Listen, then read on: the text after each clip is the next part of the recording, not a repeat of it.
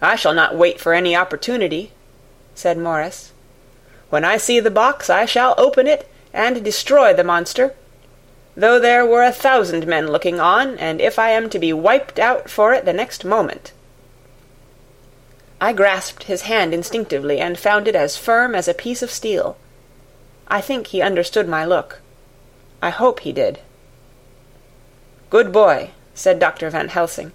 Brave boy. Quincey is all man. God bless him for it.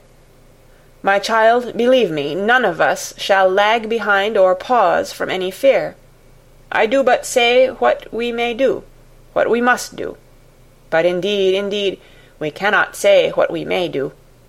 There are so many things which may happen, and their ways and their ends are so various, that until the moment we may not say. We shall all be armed in all ways, and when the time for the end has come, our effort shall not be lack. Now let us today put all our affairs in order. Let all things which touch on others dear to us, and who on us depend, be complete. For none of us can tell what, or when, or how the end may be.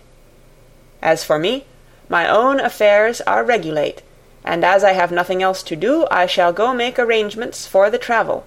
I shall have all tickets and so forth for our journey.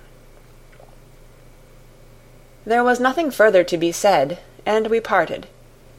I shall now settle up all my affairs of earth, and be ready for whatever may come.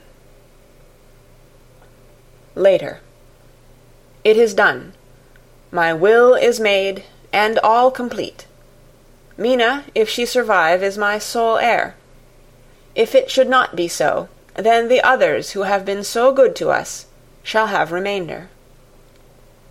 It is now drawing towards the sunset.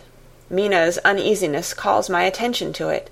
I am sure that there is something on her mind which the time of exact sunset will reveal.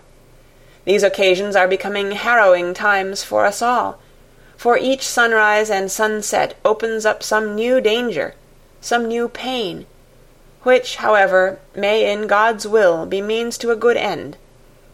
I write all these things in the diary, since my darling must not hear them now. But if it may be that she can see them again, they shall be ready. She is calling to me.